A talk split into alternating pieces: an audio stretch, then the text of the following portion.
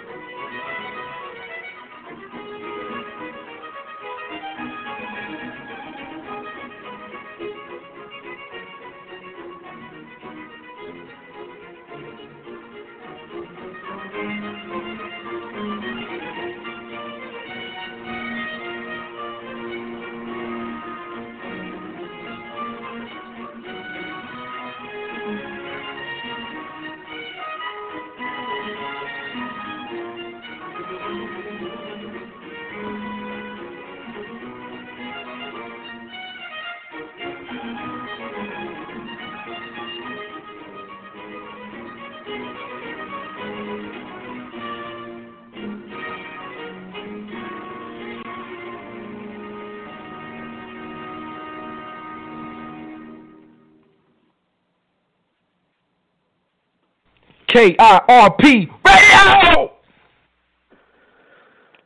Good evening. You are listening to KIRP Radio. Guest host Rocco P. Tonight I'll be discussing a biblical view of the coronavirus crisis, a biblical view of the coronavirus crisis. Last week I had discussed the coronavirus crisis.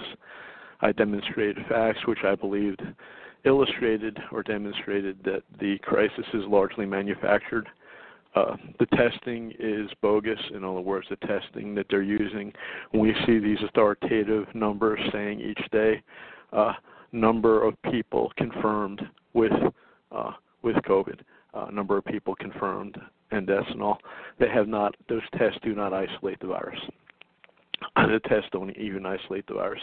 Furthermore, even other mainstream news articles, I read a Yahoo uh, News dot Yahoo News dot com piece which said when you consider, and others have said this, like the president of Brazil, for example, Bolsonaro, who's not using police state measures to lock down his economy and destroy, to lock down his country and destroy the economy, as is occurring in the states right now and elsewhere.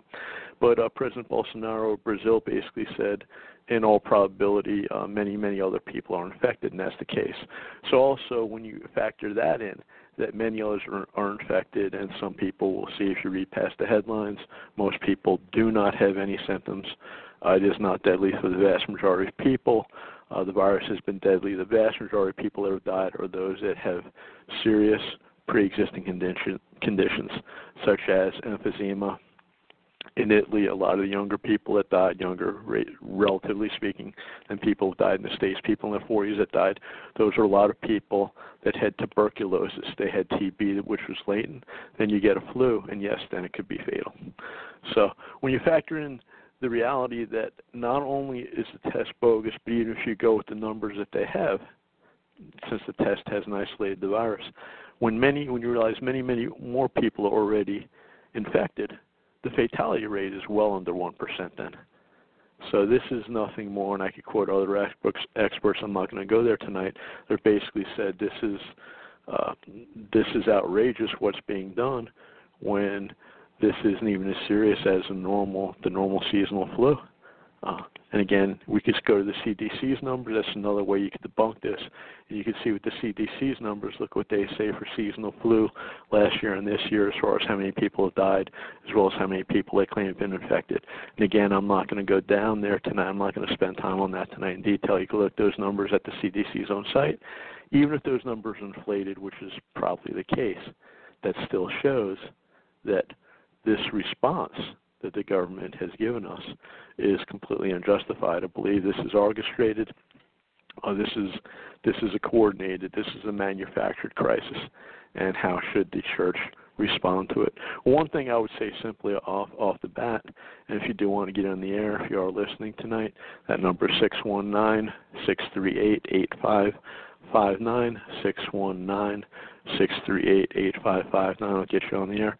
One thing I'd say off the bat is this: it's one thing at any time of the year, regardless of what any level of government, federal, state, local, county says, if you're in a so-called high-risk category, for example, if you're you know over 65, over 70, and you have COPD, you have chronic obstructive pulmonary disease, all right?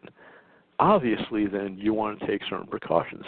Now, if you as an individual then decide to restrict your movements, decide decide to, to restrict and even severely restrict your interaction with other people, I I would fully understand that that is that's a decision you can make as an individual. You see, what's going now with the government, this is fundamentally different because the government is basically saying we're going to take draconian measures, including destroying the economy, including telling people they can't work because we're going to protect you.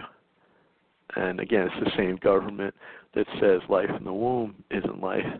Uh, there's no reason to believe that the government is above board, apart from what I shared simply about the stats that you know this is a manufactured crisis.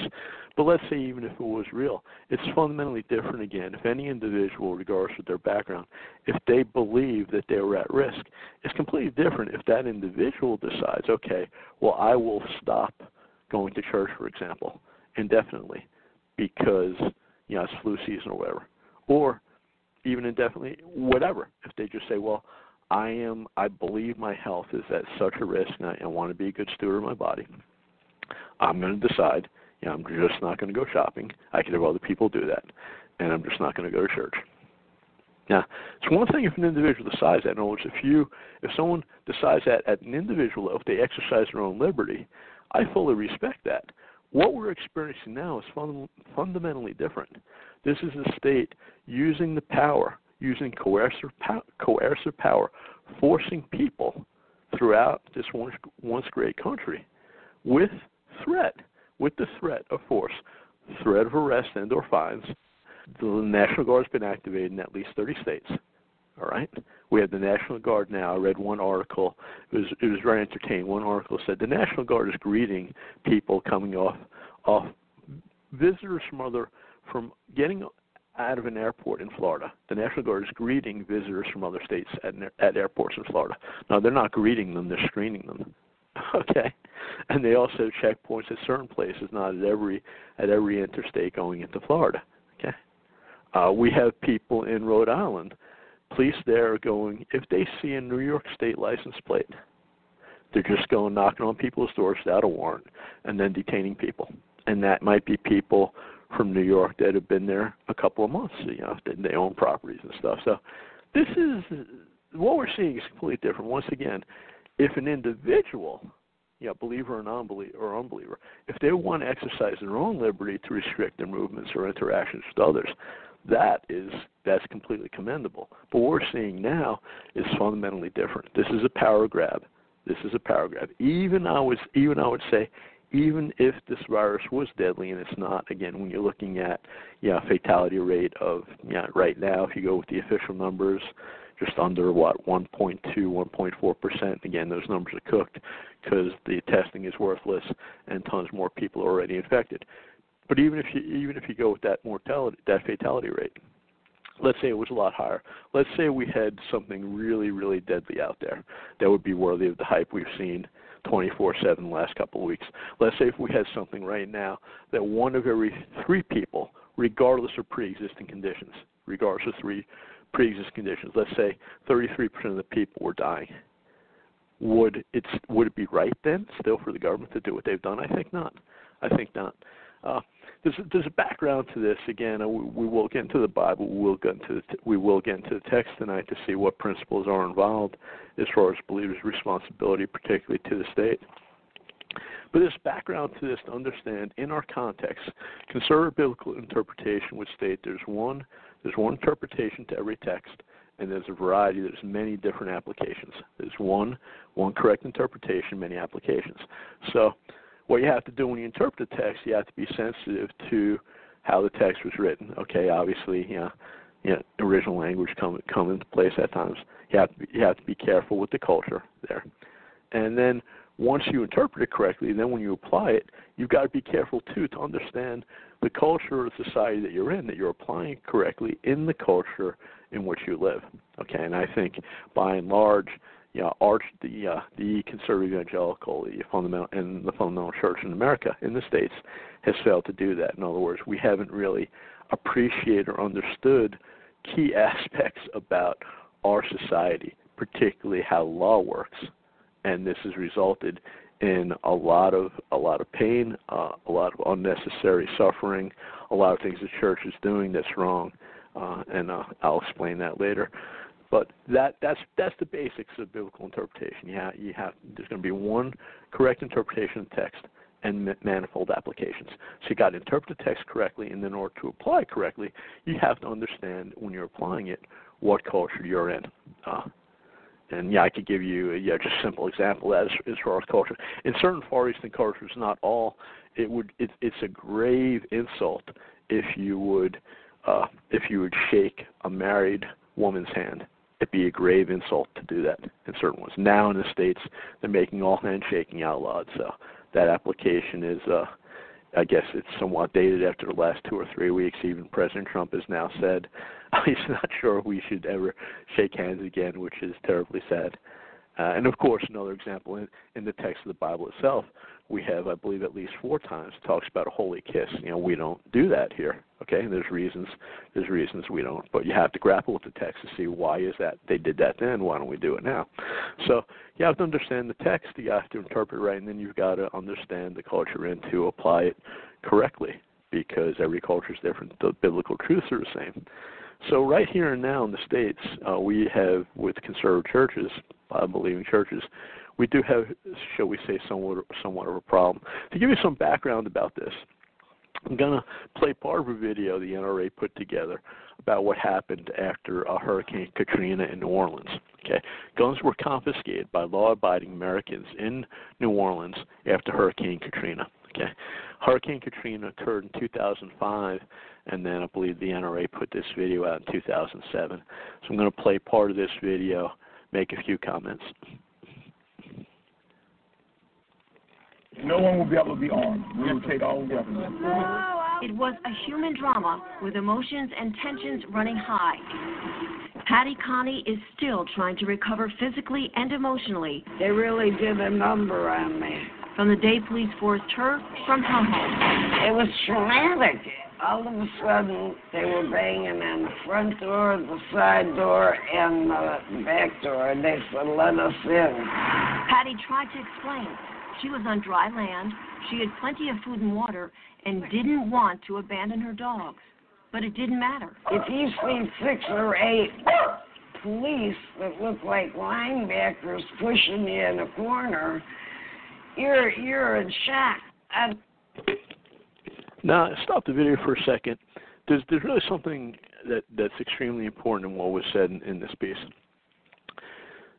They were trying. They show up at this woman's house, this elderly elderly, elderly woman's house, and she she she showed them. The, they knew the neighborhood she was in. She said, "This is a dry area. Okay, I haven't been flooded." She could say, "Okay, I have plenty of food. I have plenty of water. I don't want to leave." And one reason I don't want to leave is, you know, I have some pets. I, I've got some dogs I want to take care of. But that didn't matter.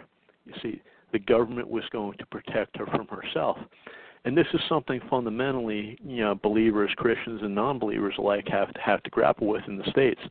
When we get to the point, we're well past it now in the United States, where the government could say, "We are going to decide. We are going to restrict your liberties to protect you from yourself." All bets are off. In other words, how far does that go? Really, how far does that go?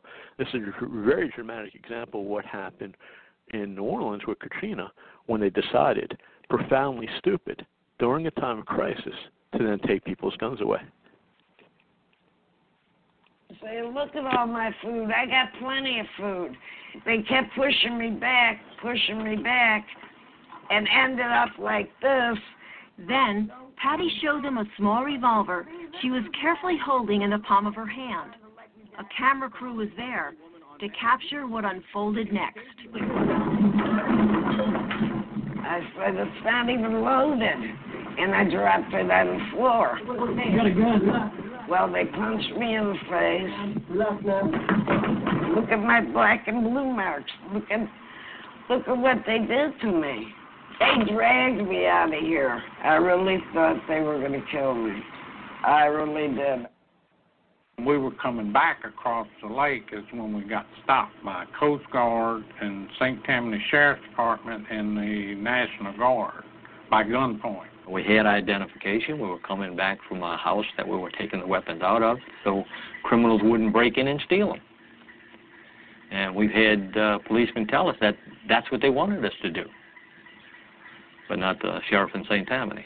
They just wanted to confiscate them from us. We felt like criminals at the time when they come up to us with M16s or AR-15s, whatever it was, but there was four of them with rifles and holding on us with our hands in the air until they got in our boat. So they got on the boat and they, asked us, "Do you have any loaded weapons?" Yes, we do. They're in the two back compartments. Wayne went to show him where the gun was, and he screams, "Don't touch it! Don't even move! I'll get it!" I felt felt like it was un-American and then we had been violated when they you know took. like I say, we were shells out. We were sitting around looking at each other and said, "We just got our guns taken away from." us." They took them, and they didn't have a, a right to take them. They didn't have a reason to take them. That was the thing. We did nothing wrong, but they took them anyway. He said, "Be thankful we're taking your guns here." Why should I be thankful? Well, if they catch you with them on land, they're going to take you straight to jail. We live in proof. Okay, now, th- did you catch that in the video? Th- This is part of the manipulation of the American people. They violate those two gentlemen's rights. Police in previous jurisdictions said the best thing to do if you got guns sitting somewhere is get them so in case there's looting they're not they're not stolen. They get them, secure them, put them on the boat, and then the sheriff with and or the Coast Guard tells them, No, we're taking them. They take them at gunpoint, which was immoral and illegal. And then they tell them, well, you should be lucky because this happened on dry land. You'd be arrested. So think about think about how horrible that is. You should be lucky that I just I just illegally stole your guns because I have a badge and bigger guns, and I pointed my guns at you first. But you know, you could have been arrested for that also. And this is the way part of the psychological operation works, the way they beat down the American public, the, the way they demean us, the way they demoralize us, the way they brainwash us. It's just like they take away your rights, and then when it isn't as bad as it could be, then you should be thankful. You, you, you, know, you should be thankful if, if, if, if the government says, uh, you know, we can get together in a month from now. We should be thankful. You know, maybe if we could, if we could meet then, you know, the end of April, we should be thankful because it could have been June or July if they said so. you know, with you know, what's again, what's the proof? Again, when you look at the testing or look at the numbers, this is a manufactured crisis. So this is the way part of the manipulation of the public works. You should be thankful that they don't violate your rights as much as they could. You should be thankful. But all they have to do is say, look, this is the law. You had that feeling that you were violated. You, they took something from you. They stole something from you. That's the only way to put it. They took something that they didn't have a right to take. What'd you come and get my gun for? I'm a good citizen.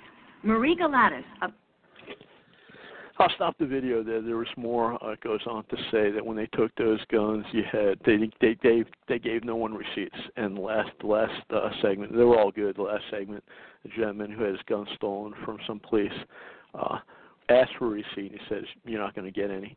And it was I don't know how many I don't know how many guns they took. I read in one place it was a thousand, the other place it was well over a thousand.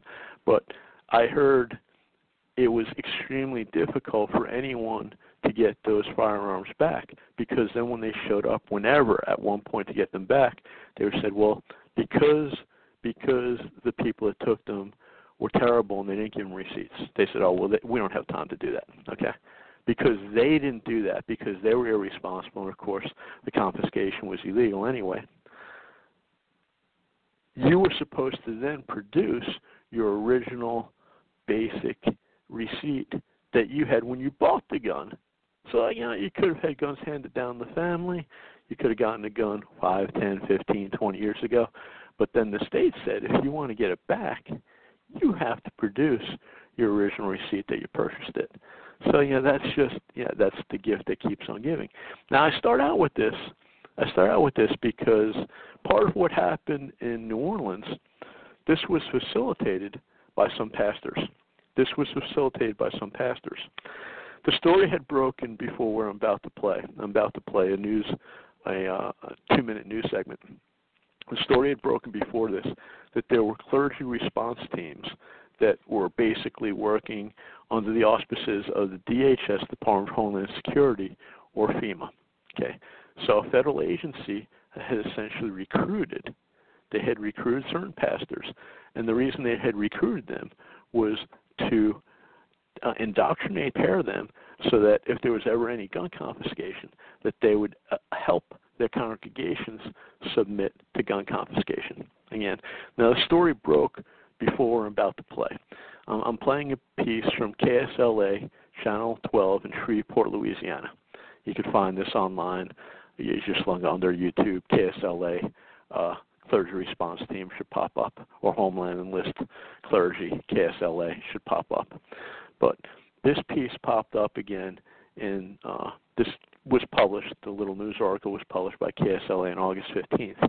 Again, I'll play the two minute the two minute video presentation they put together, the two minute news piece. But think about that that the federal government has actively enlisted vocational ministers to help control the public and their congregations if they have to if they have to confiscate guns. Think about the morality. Think about the morality of that. And I'll play this piece from KSLA. Again, Katrina hit New Orleans the end of August 2005. This piece came out two years after that, August 15th, 2007. Law ever become a reality in America? Some fear any nuclear, biological, or chemical attack on U.S. territory might trigger just that. And as KSLA News 12 Jeff Bell discovered, the clergy would help the government with potentially their biggest problem us. Charlton Heston's famous declaration captures a truly American value the overarching desire to protect our freedoms. But gun confiscation is exactly what happened during the state of emergency following Hurricane Katrina in New Orleans. U.S. troops also arrived, something far easier to do even now thanks to last year's elimination of the 1878 Posse Comitatus Act.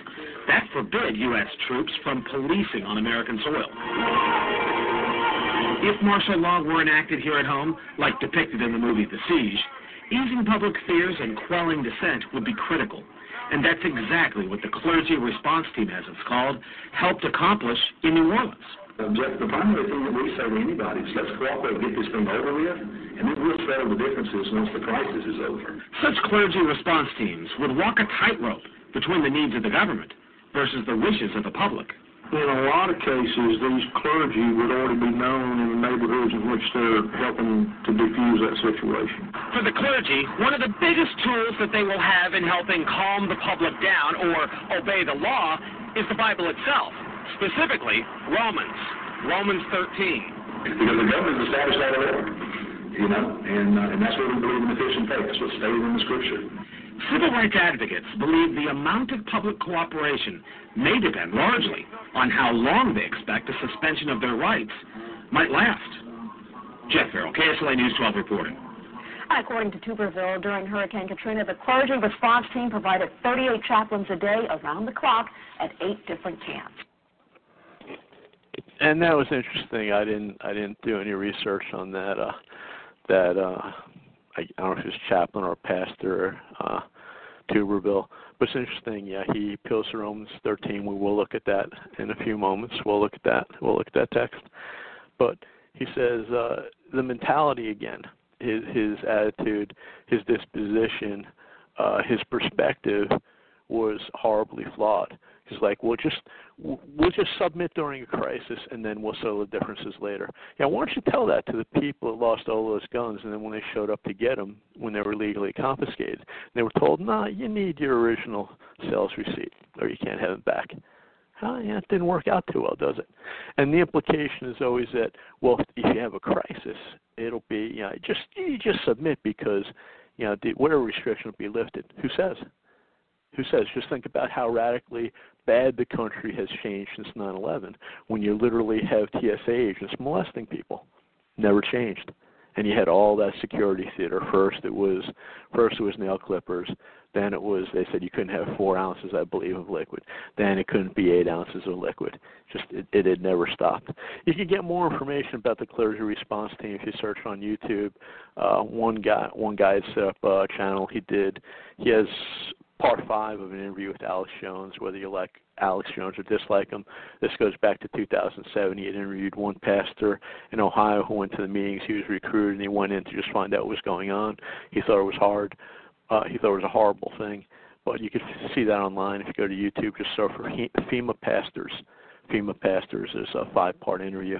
FEMA pastors 105. FEMA pastors 105, and that should pop up.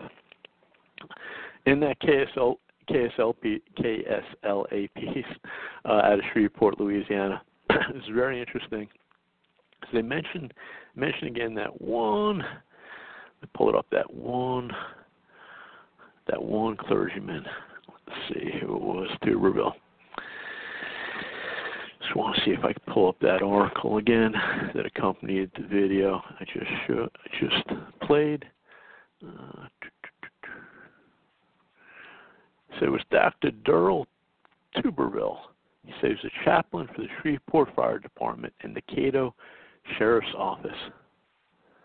Again, his quote, the primary thing we say to anybody is let's cooperate and get this thing over with. And then we'll settle the differences once the crisis is over. Once again, people had their guns confiscated. Never got them back unless you had original sales receipt. Never got them back. Who says the crisis would ever end? And that also avoids the initial constitutional question, which we'll look at, which is, was it right in the first place? Was it right in the first place? And that that gentleman, uh, Tuberville, uh, says he serves as the director of the Caddo Bossier, did serve as the director of the Caddo Bossier Office of Homeland Security and Emergency Preparedness. Okay, that was Sandy Davis. He was the director. He was in the video too, I believe. Sandy Davis, director of Caddo Bossier Office of Homeland Security and Emergency Preparedness. So that's uh, something that happened in the not too distant past here in the United States of America.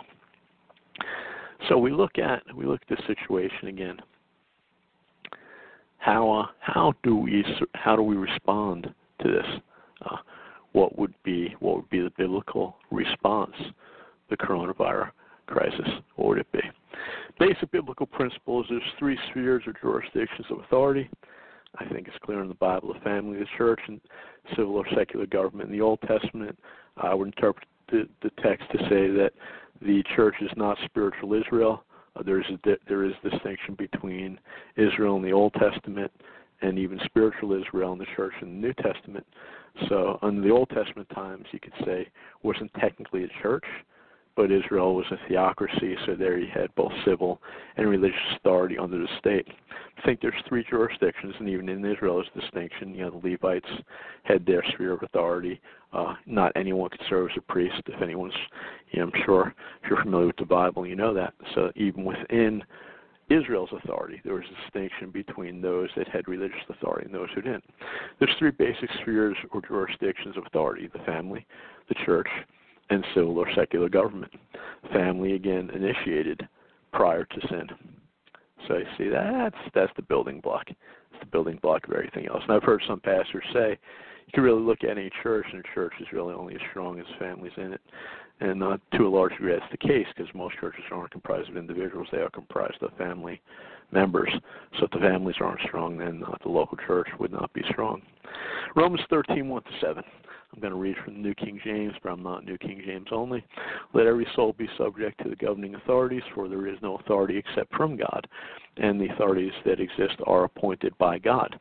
Therefore, therefore, whoever resists the authority resists the ordinance of God, and those who resist will bring judgment on themselves. For rulers are not a terror to good works, but to evil. Do you want to be unafraid of the authority? Do what is good, and you will have praise from the same for he is God's minister for you, for he is God's minister to you for good. But if you do evil, be afraid, for he does not bear the sword in vain, for he is God's minister, and avenger to execute wrath on him who practices evil. Therefore you must be subject, not only because of wrath, but also for conscience sake. For because of this you also pay taxes, for they are God's ministers, attending continually to this very thing. Render therefore to all their due taxes to whom taxes are due, customs to whom customs, fear to whom fear, honor to whom honor. So it's very clear. Uh, you know, God has established that authority. We would see that even if we didn't have Romans 13. The question is, and we'll we'll get back to this. I'm not going to answer right now. I'm going to pose this in a moment. Number one, within our structure the governing authorities, we don't have, uh, we do not have a monarchy. Uh, the ultimate authority does not rest within an individual. we don't have that. Okay. The reason the American Revolution was revolutionary, no pun intended, is because it produced a document that guaranteed certain liberties to people. The Brits had had a constitution, but it wasn't written; it was oral. The the uh, the U.S. starting uh, with the Declaration of Independence, written by Thomas Jefferson when he was the ripe old age, I believe, about 33, starting with the Declaration of Independence, the birth document of the states, then then goes to the Articles of Confederation, which was a fine document. I wish we would have stuck with that. I'm not going to get into that tonight. And then that was that was replaced by the current Constitution. Uh, the authority rests in then that document, not in people uh, we're not in a monarchy. So that's one thing. A lot of Christians think, well, if someone's in authority, if you have a president or a governor, and they say something, you have to submit. No, no, no. That they're not above the Constitution. Uh, Uh, they're they're subject to it also. Their rights are circumscribed by that. Circumscribed by that.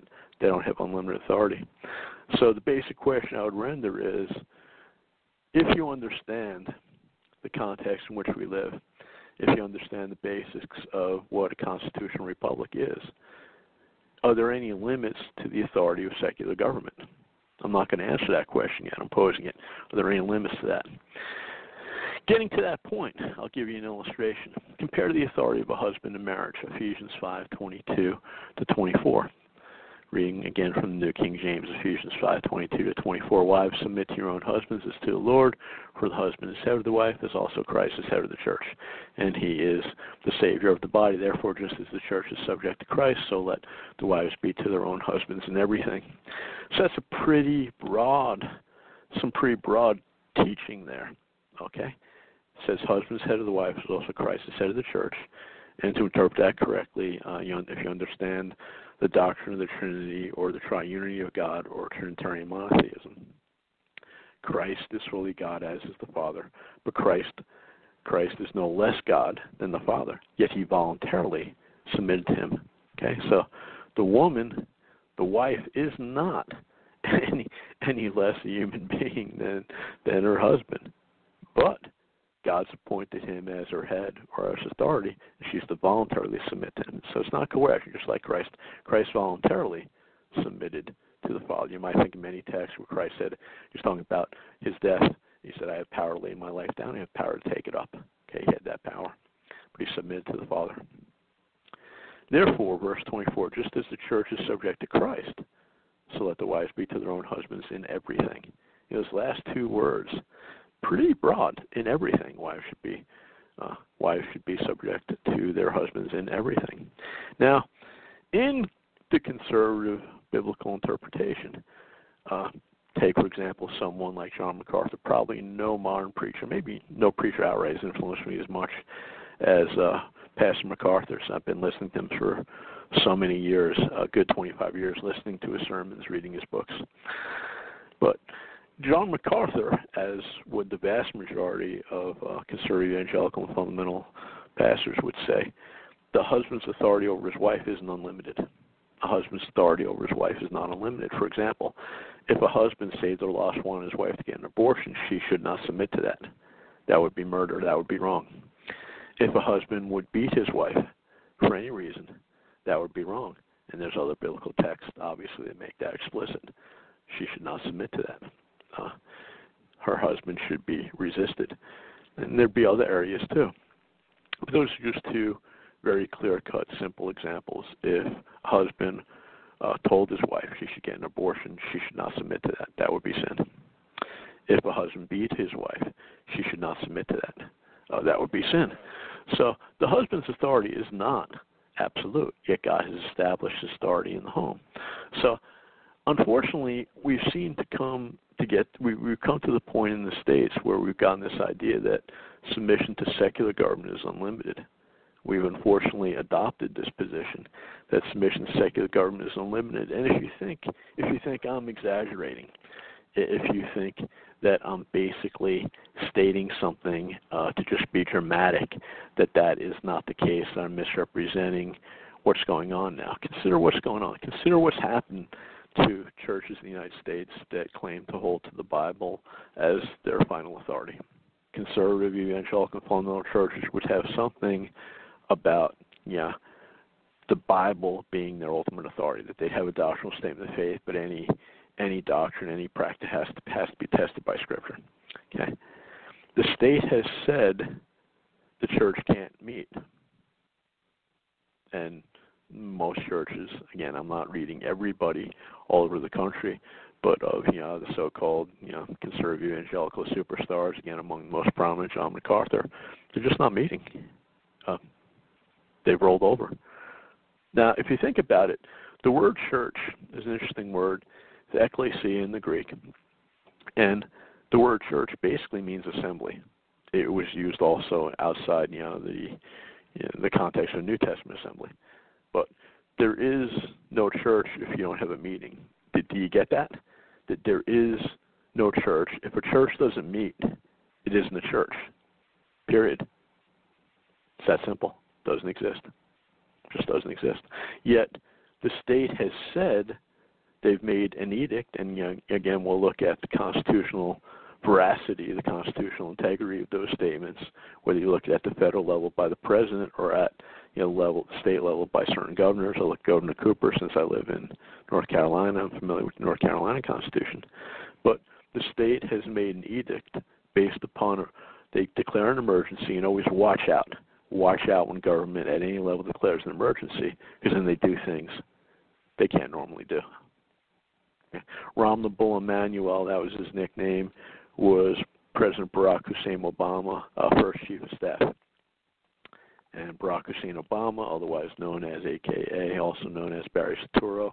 He grew up as Barry Soetoro. His second, uh, his stepfather, whose last name was Soetoro, adopted him, and then he reinvented himself as Barack Hussein Obama somewhere along the line.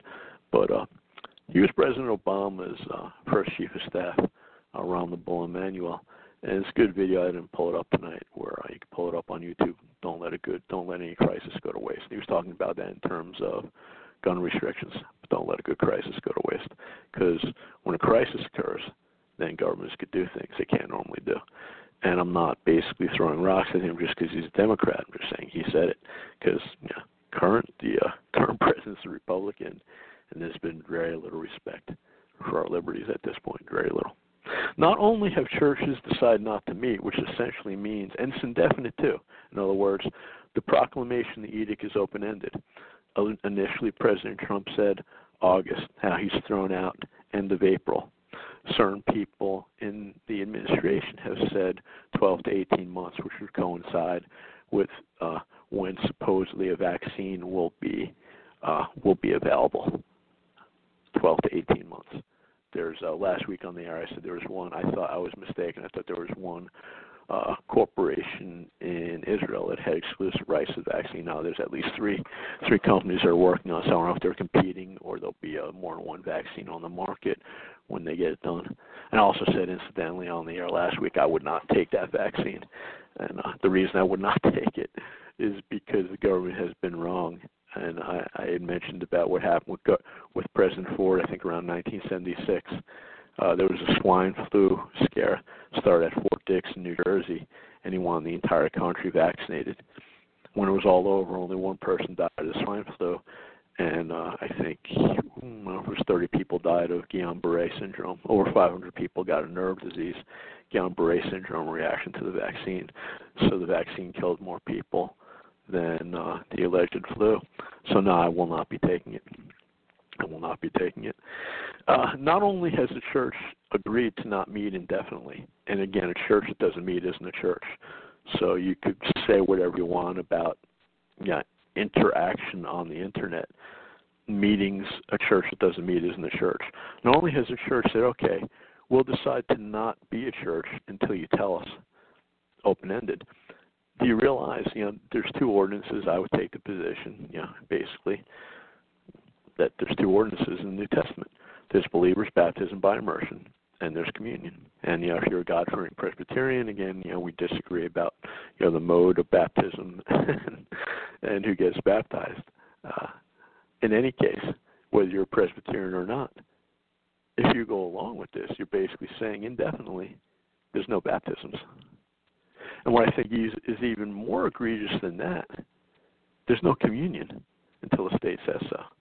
So this is this is horrible. This is a terrible power grab, and it doesn't surprise me that the churches have rolled over. I guess it surprises me that there's not that that you know, the vast majority have. In other words, and we're going to look at some reasons why churches have this mindset where they're they're basically treating with all due respect they're acting they're treating the government as if the government's god uh, because that's superseding biblical authority to say you can't meet you can't have baptisms you can't have communion open ended i mean it'd be wrong if they did it for one week much less open ended let's look at some texts which may be familiar to you uh, if you are familiar if you're basically familiar with been in church at, for any period of time, let's look at a few texts and apply them to the current situation. Acts 5, 26 to 20, 32.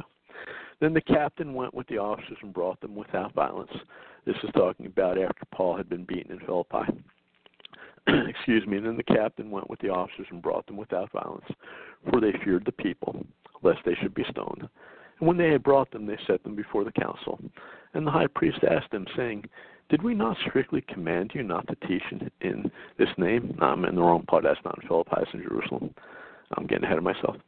And the high priest asked them, saying, Did we not strictly command you not to teach in this name? This is, before Paul's conversion. And look, you have filled Jerusalem with your doctrine and intend to bring this man's blood on us. But Peter and the other apostles answered and said, We ought to obey God rather than men. The God of our fathers raised up Jesus, whom you murdered by hanging on a tree. Him God has exalted to his right hand to be Prince and Savior, to give repentance to Israel and forgiveness of sins. And we are witnesses to these things, and so also is the Holy Spirit, whom God has given to those who obey him. So that's a pretty that's a pretty familiar verse there. Uh, Verse 28, Sanhedrin says, Did we not strictly command you, Peter and the others, not to teach in this name? And look, you have filled Jerusalem with your doctrine or teaching, and intend to bring this man's blood on us, meaning Christ. But Peter and the other apostles answered and said, We ought to obey God rather than men. So, right now, I would say, with all due respect, if you're not meeting on Sunday, I can't see how you say you're obeying God. You're obeying man.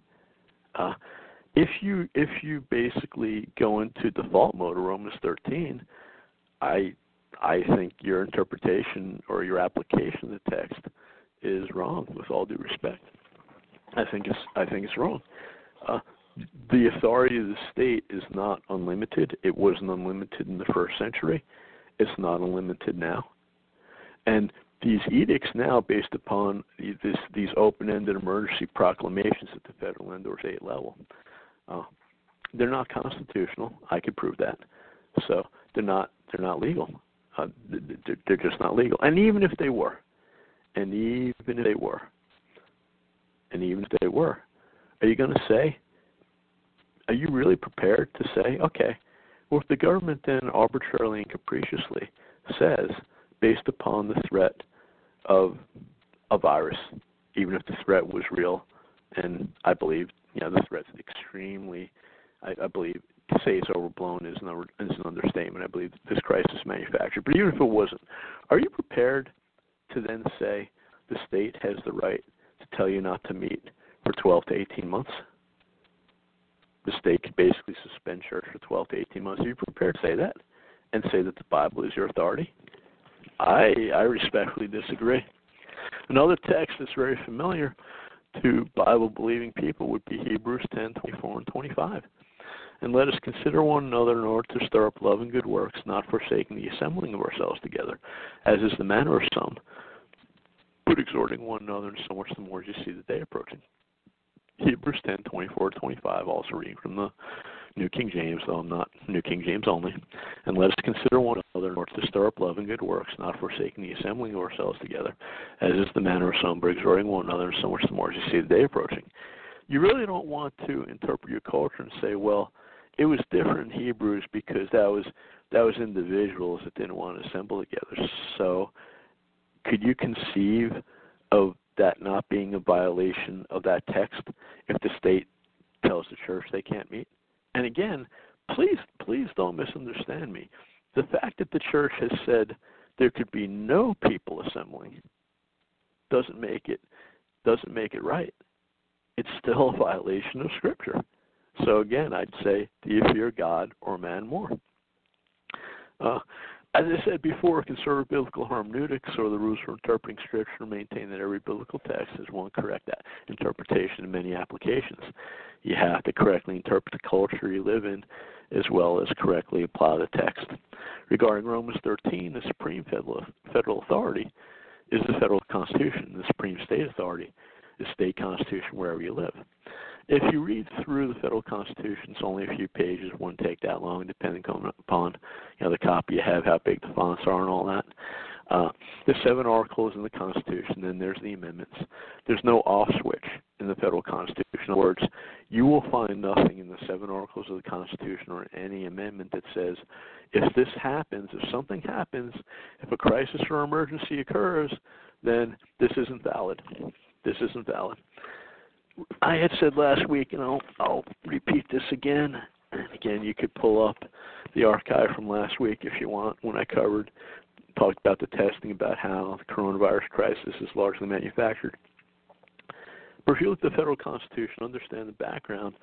The Constitution, when the Constitution was adopted, there was very, very strong debate because you had people that were big government people. What had happened? The uh, people had met and they privately met and they said they were going to amend the Articles of Confederation. When they came out, they had a completely different uh, they had a completely different compact, a completely different constitution, what we call our constitution now. So the big government people like Alexander Hamilton uh, basically said you don't have to be worried about it. if anything isn't there. Yeah, it's it's just the federal government doesn't have that authority. Period and then you had people like Patrick Henry, who also happened to be a believer, and he was an anti-federalist. Okay, talk about the Federalist Papers, read the anti-federalist papers to see what their, you know, their warnings about the accumulation, you know, the growth of federal power when you compare the Articles of Confederation to the current Constitution, and obviously the anti-federalists were correct because the federal government has grown to be something that's alien to the Constitution.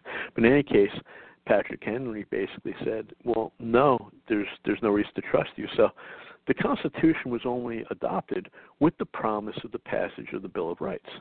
The Bill of Rights are negative affirmations. In other words, they're affirmations that make it clear what the federal government can't do. And it's amazing when you read some of the founders then, because you had doctors like Benjamin Rush. He wanted an amendment about medical freedom, basically saying the federal government can make no laws regarding medicine. That didn't get in. I wish it would have. They would have obeyed it. I wish they would have. But when you read the very first amendment, see what's going and compare what's going on now, you see this is egregious violation. Amendment 1 of the Federal Constitution. Congress shall make no law respecting an establishment of religion or prohibiting the free exercise thereof, or abridging the freedom of speech or of the press, or the right of the people peaceably to assemble and to petition the government for redress of grievances. So right now, no one can assemble, so there goes the right to peaceably assemble. There's no assembly, there's no protest. Uh, and as far as the free ex- uh, as far as the free exercise of religion, that's gone. The state's basically saying open-ended you can't meet as long as we tell you. Yeah. When you look at the North Carolina Constitution, I think the current Constitution was adopted in 1971, around there. They have similar language in the beginning. They have very similar language concerning the Federal Bill of Rights and Article One Declaration of Rights. Very similar language. Okay, and uh, what what is some what's some of the language there? Section 12 North Carolina Constitution. Okay, so this is, I'm reading from Article 1 under the Declarations of Rights, Section 12. The people have a right to assemble together, to consult for the common good, to instruct their representatives, and to apply to the General Assembly for redress of grievances. But secret political societies are dangerous to the liberties of free people and shall not be tolerated. Section 13, Religious Liberty. All persons have a natural and inalienable right to worship Almighty God according to the dictates of their own consciences, and no human authority shall, in any case whatever, control or interfere with the rights of conscience. then, very, it's very, very interesting what we also find then in Section 7 there, in Article 1 of the Declaration of Rights in the North Carolina Constitution, suspending laws. All power of suspending laws or the execution of laws by any authority without the consent of the representatives of the people is injurious to their rights and shall not be exercised. So therefore Governor Cooper could say and do whatever he wants. If the general legislature doesn't endorse it, it's not legal. Yet, sad to say, you know, Christians are largely ignorant of the federal constitution, the ignorant of the state constitution, so they submit to something that is uh, that is not is is patently illegal. If a law contradicts at the federal level contradicts the Constitution, it's not valid. Same thing at the state level. State law, including including an emergency proclamation by the governor, if that violates the Constitution, it's not valid. It's not valid. How do we get this idea as Christians that submission to secular government is unlimited? Uh, how do we get this idea that submission to secular government is unlimited because right now, again, with all with all due respect, pretty much American pastors are acting as if the government is God. When you say you're not going to meet, the church is going to stop being a church. Then, yeah, even under the Soviet Union, it wasn't as bad. They'd have spies in the church, but they didn't say they couldn't meet. Now, some churches did meet secretly, those that didn't want to register, which was fine, but they didn't say you couldn't meet. Uh, how do we get how do we get to this point? Well, first off, uh, we want to look at the text again to get an idea, see something that happened with Paul. I'm going to read from Acts 16:35 to 40, and this was in Philippi. I, I look when I was looking at Acts 5 with Peter, I got confused. This is uh, after after Paul was beaten in Philippi how he responded in this particular instance. Acts 16, 35 to 40.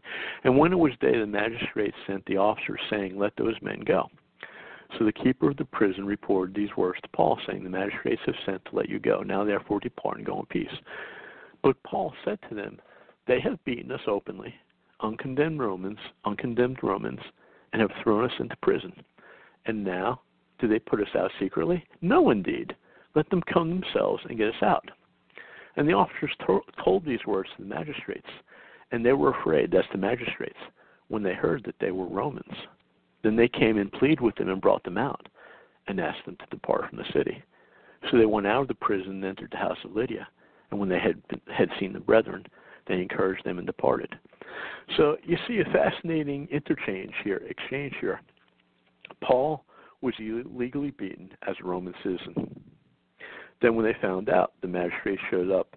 The officers show up and say, "The magistrate said the authorities, okay, now depart and go in peace. You know, just you know, leave." And Paul says, "They have beaten us openly, uncondemned Romans, and have thrown us into prison. Now they put us out secretly. No, indeed, let them come themselves and get us out." Paul was saying that to basically shame them. He was saying that to shame them because their rights had been violated as Roman citizens. It says in verse 38, and the officers told these words to the magistrates, and they were afraid. That's the magistrates were afraid when, when they heard that they were Romans. Then they came and pleaded with them and brought them out and asked them to depart from the city. Why were they afraid? Why were they afraid? We get we get some background here in the MacArthur Study Bible. We get some background here in the MacArthur Study Bible. His note on 1637. To inflict corporal punishment on a Roman citizen was a serious crime, and made more so since Paul and Silas did not receive a trial. As a result, the magistrates faced the possibility of being removed from office and having Philippi's privileges as a Roman colony re- revoked. So not only could they be removed from office, but because Romans, uh, Roman citizens' rights were violated, Philippi could have had their Roman colony, colony status revoked. What did that involve? Then we look at the vote at MacArthur's note on the verse 12, chapter 16 of Acts. Philippi became a Roman colony in 31 BC, so it carried the right of freedom. It was a self-governing and, indep- and independent of the provincial government. The right of exemption from tax and the right of holding land in full ownership. Do you get that? That's the privileges they enjoyed as a colony there in Philippi. They had they were exempt from tax and the right to hold land in full ownership. That's something, incidentally, we don't have here in the states. Uh, since the turn of the century, we've adopted Marxism, I, I kid you not. This is why we have perpetual ad valorem taxes. And Republicans, they don't even debate this. And very involved in the Republican Party, and you know withdrew. They don't even debate this. In other words, if you own a home or a business, you pay perpetual ad valorem taxes. This is out of the Communist Manifesto. This was an American concept, but it came in, and that's uh, that's very very sad. But that was that's what went on in Philippi, and Paul exerted his rights as a Roman citizen. And they were afraid. Part of the problem we have in the States is that uh, the government doesn't fear the people. That includes Christians. The government doesn't fear the people. You could look at the writings of the founders of, of uh, you know, really, you know, what we call the founding fathers, people like Thomas Jefferson and others, and it's very clearly talked a lot about tyranny coming out of the European con- the European context. And yeah, tyranny would be the accumulation of all power in one branch of government, whether you know three branches, whether it would be the uh, executive, being the president, uh, legislative, or judicial. That would be tyranny. And what do we see now? More and more power accruing to the executive branch. More and more power. What's going on in the states now is is tyranny uh, this is tyranny. Not only can no one meet, including churches, and again, if you want to talk about uh, a crucial business or yeah, an essential business, it's. I mean, I'm joking. The church shouldn't be considered business, but the reality is, the government has should have no authority over the churches. Period. Certainly not to meet, because like I said, we're in we're in a situation now where indefinitely the church is in the church because they don't meet. But what else is going on that's tyranny right now? they're destroying private businesses. They're destroying private businesses. Before, understand, before sin, God created work. Okay, this is profound. Before sin, God created work. Now, then the earth was cursed, as we know. Things don't work right. Yeah, sweat. that happens. Uh, but God, work is good. God created work before sin. Now the state has basically said, look, we're going to protect you from yourself. And our protection is so great, is deemed so great, we're going to tell you, you you can't work. So they closed down the restaurants. They closed down the restaurants. Had a little pushback from that from Dan Forest, who I believe will be the next governor of the state of North Carolina, because he said his understanding was that the whole Council of State would have had to endorse what Governor Cooper did. And my understanding is no, no, no. The legislature would have had to endorse that But in any case, at least there's a little pushback, even though it was token by our next governor, I believe, Dan Forest, who is professing believer, incidentally. But this is tyrannical. In other words, the church is talking about this. There's a lot of really, there's a lot of uh, manipulation going on in and outside the church. people are saying that people have lost their jobs due to the coronavirus. Pe- people are saying churches can't meet due to the coronavirus. That is not true. That's not true. That's not true. People have lost. Some people have lost their jobs directly because the state has said they can't go to work, and that's wicked. That that's that's tyrannical, and that should be denounced by the church. Churches can't meet not because the coronavirus doesn't have the power to pass a law. Okay, and again, if individuals don't want to go to church or go outside of their home, that's their liberty. I respect that. If if you believe you're p- placing yourself at risk, I, I understand that. But it's a fundamentally different matter for the state to say no one can meet. That is tyranny. That is tyranny. Uh, we're going to take a break. We're going to come back. We're going to look at some of the reasons why the state has adopted this, this de facto position that government is God. What's what's gone wrong with the state and the church in the United States? Uh, you listen to the KRP radio show. Keeping it real, Pudgy Miller, guest host Rocco P. KIRP Radio!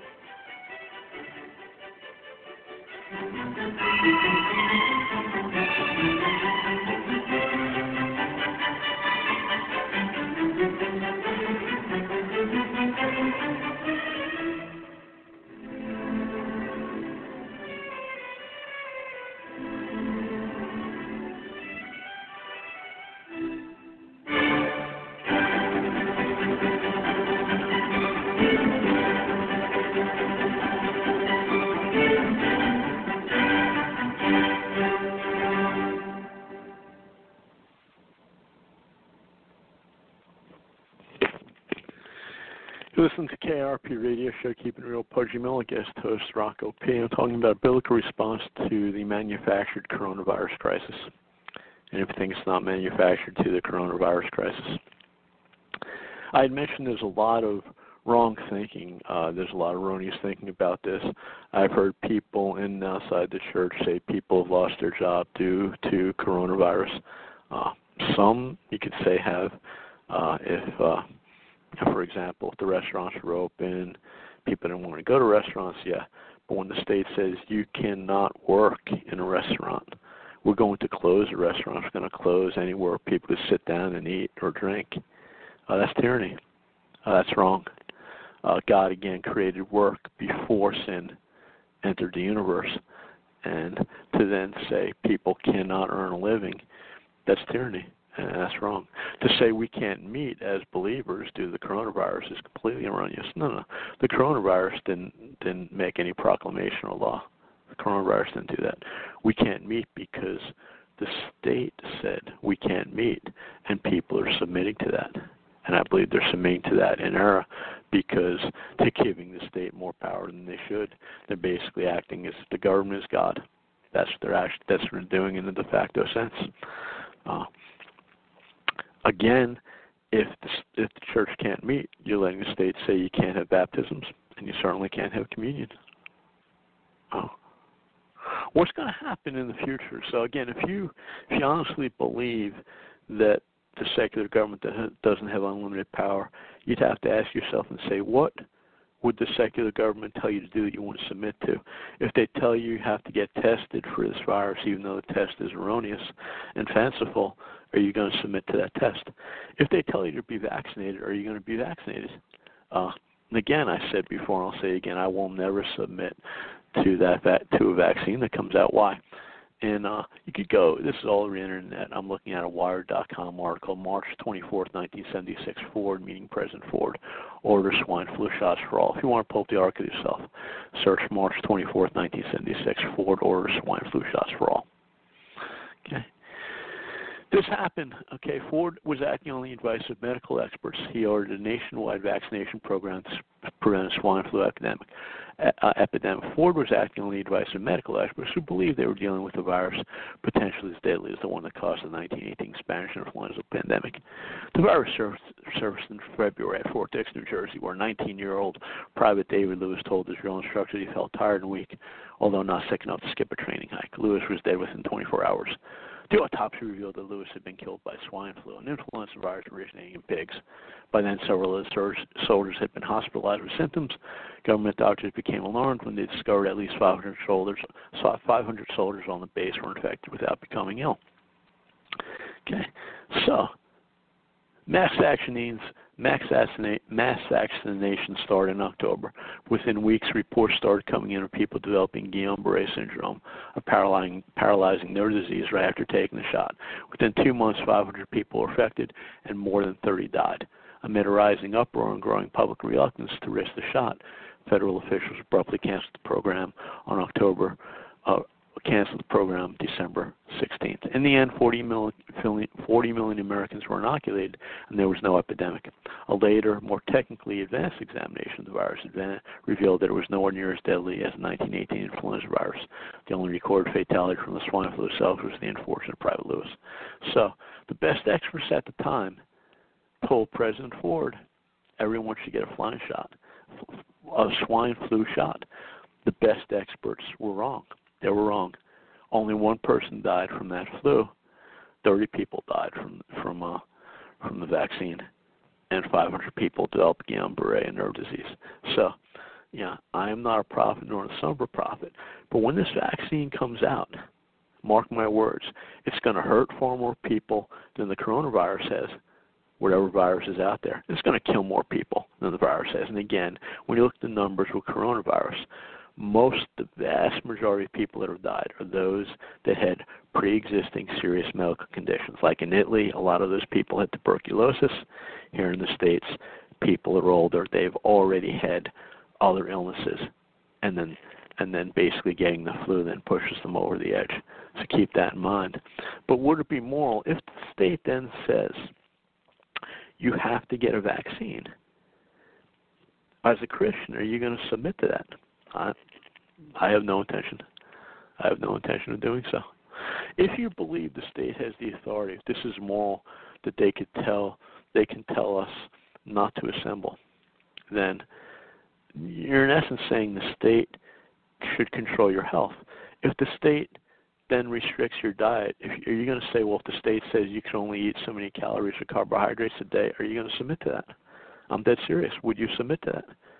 Because now you're saying, based upon this fear, the state supposedly claims they're protecting you, so you have to, among among other things, you have to stay six feet away from people. Well, if, if the state says they're going to restrict your diet, because of your health, are you going to do that?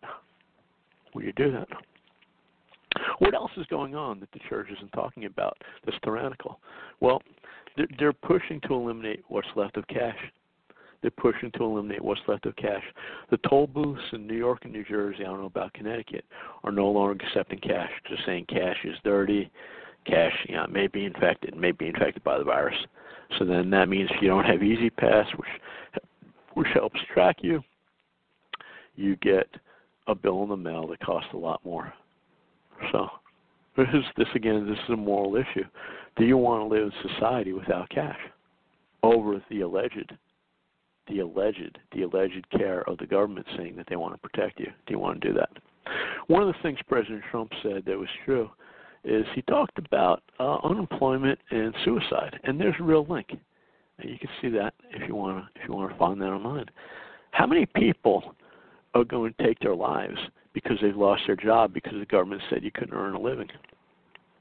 Okay, the government's going to be partially responsible for that, for taking away people's uh, for telling people that they can't work. But they're not talking about that.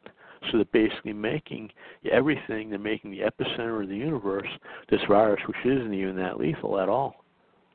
Eh, just saying you can't work, you can't meet, because the government's going to protect you from yourself, which is insane. I'm going to read a little brief piece. Uh, Thomas DiLorenzo is right. He's written a lot about exposing President Lincoln. A half a million Americans die every year from medical mistakes. Yet Trump puts a bunch of government doctors in charge of turning America into a totalitarian fascist state under the assumption that everything these experts say about the corona cold virus is God's truth. Like the original prediction of that British Dr. Ferguson that 250,000 British citizens would die from COVID 19, he's now reduced it to 20,000 or substantially lower than that. Oops. The CDC doctors based their original response partly on this wildly inaccurate speculation by an obvious flake. Huh. So I get back to the question how did we get the idea as Christians that submit, submission to secular government is unlimited?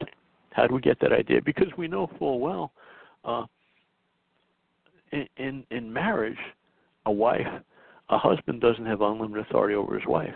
A wife should not submit to her husband when he tells her to do sinful things like an abortion. So how do we get this idea that when it comes to the sphere or the jurisdiction of secular government, that's unlimited? Well, I think there's a number of reasons that that we're basically under this uh, we're under this deception in the states as Christians. Number one, the negative aspect of nationalism. The negative aspect of nationalism. Nationalism has a very good side and a very bad side. The good side of nationalism is, is this: when you're thinking about policy and when you're thinking about laws, laws should be made that would be beneficial to the United States at the expense of other nations we shouldn't think globally in that sense. In other words, you have free trade, That's a good thing. But you have free trade to benefit the United States. We don't have laws that then put American workers at risk, for example. There's been a lot of outsourcing over the years to Mexico and then to China. Laws could change that. I'm not talking necessarily about protectionism. There's all laws that could change things like that. But no. So, but the downside of nationalism is this: uh, when you maintain, when you adopt a perspective, an attitude, disposition that your government could never do things, would never act except in the interests of the people. Yeah, that is erroneous. Uh, that's erroneous. that, that's erroneous. The uh, the federal government in particular has acted against the interests of the people many times. It's happened many times. I talked about President Ford. He supposedly had experts in 1976. 30 people died from mandated flu vaccine. That was horrible. Two, how else do we get to this this idea, this erroneous view that submission secular government is unlimited? Uh, the terrible growth of the power of the federal government during and after the war between the states, the terrible growth of the power of the federal government during and after the war between the states, otherwise known as the Civil War, which is a misnomer. It wasn't really civil. It was uh, the war between the war between the states or the war of northern aggression. There's nothing in the federal constitution that ever said a state can never leave the union. Period. The easiest way to prove that is to just go to the state constitutions, the Confederate states. Like I could open up the North Carolina Constitution, once again, very simply, and look under Article 1, Declaration of Rights, second, Section 4, secession prohibited. This state shall ever remain a member of the American Union. The people thereof are part of the American nation. There is no right on the part of this state to secede, and all attempts from whatever source or upon whatever pretext to dissolve this union or to sever this nation shall be resisted with the whole power of the state. Now, that statement is problematic because leaving the union wouldn't uh, dissolve the union, so that that's completely erroneous. But the idea is making it clear. It's making clear that North Carolina can secede. So my point is this: it's very clear. If if if the federal constitution had anything that said a state can never leave the union, that would be unneeded. What happened, this is a lot of history I didn't learn when I took history in the government approved textbook in high school and college, is this. After after the the Union won the war of northern aggression, at gunpoint, at gunpoint, they surrounded Confederate state capitals and forced them to add that to their constitutions. Now, the Constitution now I'm reading from, I believe, was revised in 1971, but that was initiated after after the War of Northern Aggression. At gunpoint, Union troops surrounded Raleigh, and they made them change the Constitution. The reason they did that is because there was and is nothing in the federal Constitution that says you can't leave. Lincoln was horrible uh, what he did was completely illegal and immoral. It would be like if you were in business with someone and your business partner wanted to leave, and then you had a gun and said, "If you leave, I'm going to shoot you in the head." That's the morality of the war between the states. Uh, Lincoln was was uh, also a, a horrendous and proven racist. They didn't use the word then, but he was a racist. Before and after the war between the states, he believed that blacks should be recolonized in Africa. I think he wanted to send them to Monrovia. That was named after James Monroe.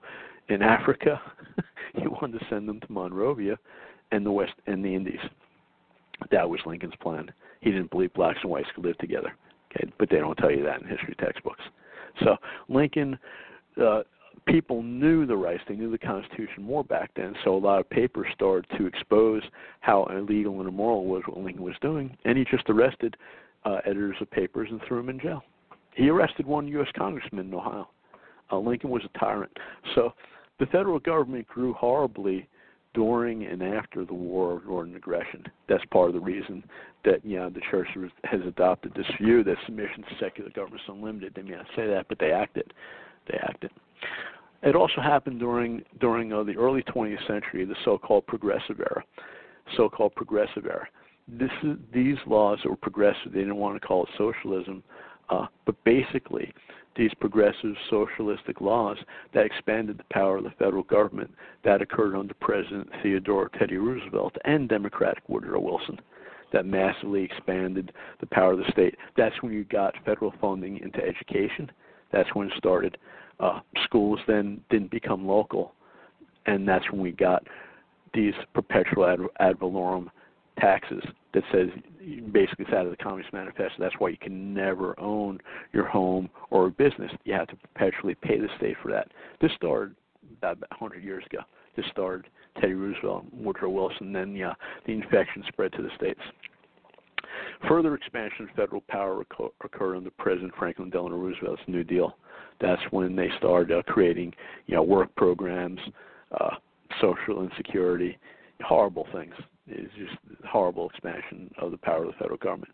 Finally, the icing on the cake, so to speak, or the death blow, was, uh, I think, in uh, after World War II. The United States never stopped fighting that war. We have the establishment of what's called the national security state the national security state after World War II. The U.S. never stopped fighting World War II. What do I mean by that? Uh, the Department of War was temporary during World War II, but then it became permanent by law, and they called it the Department of Defense, which is a misnomer. The operation, the Office of Strategic Services, was a wartime intelligence uh, intelligence unit that became permanent and then was renamed the CIA. The Joint Chiefs of Staff became permanent the National Security Agency, which was involved with electronic surveillance. That was established in 1952. So, so the United States, in a very real sense, never stopped fighting the war, and this is why I didn't play it tonight. But you can listen to President Eisenhower's warning against the power of the of the military-industrial complex. He built that up for eight years while he was in office, but I think his conscience bothered him on the way out. And you listen to that speech, and what he's, what in essence he's saying is that the economy, the economy of the U.S. was so incredibly dominated by the security apparatus, by military and defense contractors, directly and indirectly. It affected every community in the United States. That's what he was saying.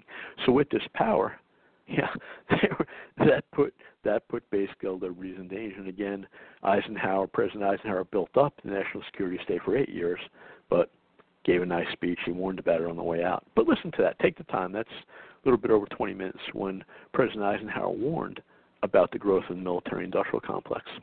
Finally, I think the last nail in the coffin of you know the American church not thinking biblically about the power of the state is what happened uh, when the IRS deceived churches to become nonprofit corporations. That wasn't until 1954. If you got that right. In other words, churches were not incorporated until 1954. Churches were organically, were, were intrinsically tax free. Uh, you do not need to be incorporated as a state to be tax free. Okay, that that started in 1954. By doing that, that that enticed and coerced the, the, state, the churches then to be under the auspices and power of the federal government that they didn't have to be under to be considered a corporation. And think about it from the state's perspective. All churches are corporations. They can dissolve corporations whenever they want to. They really can. And uh, again, you see it now, the power that they believe they have because just tell churches not to meet. And I know that you know there's some churches I'm sure that that are uh, that are not uh, submitting to that tyranny. But by and large, uh, you know, your evangelical superstars, they've, enjoyed, they've endorsed the tyranny. If you want to read more about the power grab that happened with the IRS in 1954 and the horrible ramifications of that in church life, go to hushmoney.org, www.hushmoney, H-U-S-H And that goes through in great detail. Again, there's a book that, uh, you know, the guy put that site up. There's, there's a book you can read to that end. But those are some of the reasons why the church essentially thinks that the government is God, that uh, the government, you know, the government has unlimited power. You you might think about what happened. How did the evangelical re- church respond during Nazi Germany? Let me put the question this way: If you if if you were a Christian in Nazi Germany, would you have submitted to Hitler?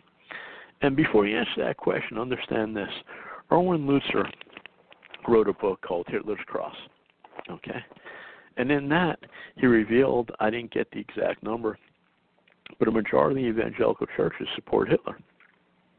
They support Hitler. In their context, they support Hitler. So don't think, you know, if you were there, then, oh, we've been clear that you want to support. Think about it, because right now, if you're sitting in the States, if you have let the state tell you that you can't meet indefinitely, you're not a church. A church is an ecclesia. A church is an assembly. An assembly that doesn't assemble isn't a church. That you've let the state tell you you can't have communion. You've let the state tell you you can't have baptism. So think think twice before you say, "Oh yeah, you would have seen it clearly. You you, you wouldn't have submitted to that." Hitler. I'm going to read a little bit from this book by Erwin Lutzer, Hitler's Hitler's Cross. Uh, very interesting the research he had done. Let evangelicals not think that there was always a neat division between the true Christians who were not deceived by Hitler and the nationalists who were. When Oswald J. Smith of the People's Church in Toronto, a missionary statesman and a man with impeccable evangelical credentials, visited Germany in 1936, he came back impressed by what Hitler had done for the country. Smith's report was based on what he heard, not from the liberal Christians, but from those who were evangelical. Note also that Smith wrote in 1936, long after Hitler's party purges, when the persecution of the Jews had already begun. Germany, Smith said, had awakened. Here is his report. This is from Oswald J. Smith, Smith, pastor of the People's Church in Toronto at the time. What you ask is the real attitude of the German people toward Hitler. There is but one answer. They love him. Yes, from the highest to the lowest, children and parents, old and young alike, they love their new leader. Their confidence in him cannot be shaken. They trust him to a man. What about your elections? I asked. You have no choice. It is Hitler or no one. There is no opponent. We don't want another party, they replied with indignation. We have had enough of parties. We want a true leader, a man who loves us and works for our good. We are satisfied with Hitler. And that feeling exists everywhere. Every true Christian is for Hitler. I know, for it was from the Christians I got most of my information, and right or wrong, they endorse Adolf Hitler getting back to Lutzer's, uh, he quoted that in Lutzer's commentary. Most interesting are Smith's comments about the treatment of the Jews. He was sorry that the good Jews had to suffer with the bad, but who can differentiate an hour of mob rule and violence? Even Hitler could not restrain his followers. Smith even believed that an evangelical evangelical awakening was coming to Germany with the gospel of Christ preached in the churches. The Christian leaders assured him that as long as the gospel was preached, Germany was safe. Lutzer goes on and uh, has has some more comments here, page 117. There were also laws against treason. This is in Nazi Germany. Treason was defined as anything that was contrary to the will and purposes of the Reich. Criticism was treason. Freedom of the press was treason. A failure to further the agenda of the Reich was treason. Once again, treason was whatever Hitler said it was. In 1936, the People's Court was established to try acts of treason. Five judges were appointed to each court, three of whom were always appointed by Hitler or one of his associates because of their special knowledge in, in the defense against subversive activities or because they are more intimately connected with the political trends of the nation. The proceedings were secret, the punishment severe, Crimson red posters announced the names of those who died under the axe of the executioner. The experience of Nazi Germany reminds us that whoever controls a nation's laws controls a nation's agenda and values. Rousas Rushdoony put it well, as Christian theologian. Quote, Behind every system of law, there is a God. To find the God in any system, locate the source of law in that system, end quote. Whether the source of law is a dictator, the courts, or an individual, that person or persons the God of that system. He adds, when you choose your authority, Rushdoony, you choose your God, and where you look for your law, there is your God. With his place as dictator assured, Hitler can make whatever laws he wished and mock his seemingly powerless opposition. He had always regarded Protestants with contempt, saying of them, You can do anything you want with them. They will submit. They are insignificant little people, submissive as dogs, and they sweat with embarrassment when you talk to them. He knew that resistance to his agenda came only from a small minority of Protestant leaders. Did you catch that? That was Hitler's view of the Protestants. You can you can do anything you want with them; they will submit. They're insignificant little people, submissive as dogs, and they sweat with embarrassment when you talk to them. So, if you think you're here in the United States and yeah, you would not have submitted to Hitler, re- remember, if you think it's moral to have the federal and state constitutions violated by non meeting. If you think it's moral and if you think it's constitutional, you're wrong. Uh, no one has that power. There is no off switch to the federal constitution. And at the state level, legislature has never endorsed any of these emergency provisions, emergency provisions not to meet. And furthermore, I would say even if they did, based upon conscience, it would still be immoral not to meet. Once again, it's completely different if an individual, based upon that individual's health concerns, chooses to restrict their movements or attend an assembly. That's that individual's liberty. However, for the state to use the sledgehammer and then say everyone has to do that is immoral, and then for the Christians, in particular leaders, to then say, yeah, this this is okay. I mean, indefinitely, as long as you say you don't want us to be a church, we won't be a church because again, once again, a church doesn't meet, just isn't a church. So consider how far, if you believe there is there is a limit to to power of the state. How far are you going to go? If the state does mandate that you have to get a vaccine, will you will you submit to that? Will you submit to that? And furthermore, if people don't, then are you going to consider those people, such as myself, traitors? Am I then going to become an enemy of the church because because then I'm a de facto enemy of this enemy of the state because I won't submit to that? These things you have to consider. Uh, if the state gets rid of cash based upon cash is allegedly dirty and uh, you know, might be infected with uh, this uh, this virus, which isn't all that lethal at all, uh, are you going to support that as a Christian? Are you going to say that's good and moral? Because think about it. Think about it. Think about it. Once cash is gone, doesn't matter what the laws are. They have the state will then have total control over you through the financial. There's, there's going to be no anonymity of transaction. None whatsoever. Now, already, I think it's only under 40% of transactions are in cash anyway, but that still bothers the state. That still bothers the government. So, if the state does move to go cashless, are you going to support that as a Christian? Do you think that would be moral? Uh, you know my position. Uh, I think the Bible speaks to these issues very clearly, and I just hope the churches do wake up because uh, Normally, when the state makes a power grab, it never never lets go of that. You saw it after 9/11. You saw the molestation continued in the airports with the you know the uh, security theater, uh, the idiocy they did with nail clippers, the idiocy with uh, liquids. That never went away. So, again, if you think that this is temporary, I'd like to think it is. But normally, once the state uh, assumes power to itself, it doesn't get get rid of it. Furthermore, then I, I kind of started out with gun confiscation. Gun confiscation. I'll end with gun confiscation. You had some of these sad, wicked, mind-controlled pastors that you know, were cooperating with DHS and or FEMA as part of these clergy response teams to com- to basically uh, attempt to convince people in their congregations to submit to that. That's illegal and immoral. If if if whether it's federal at the state level, they attempt to confiscate guns, are you going to endorse that? Are you going to endorse that? Are you going to think that's moral? Uh, you know my position that that would be wicked. There's no off switch to the Constitution. The right of self-defense is a fundamental human right. There's a very good reason we have that Second Amendment at the federal level, and we have similar language at the state level.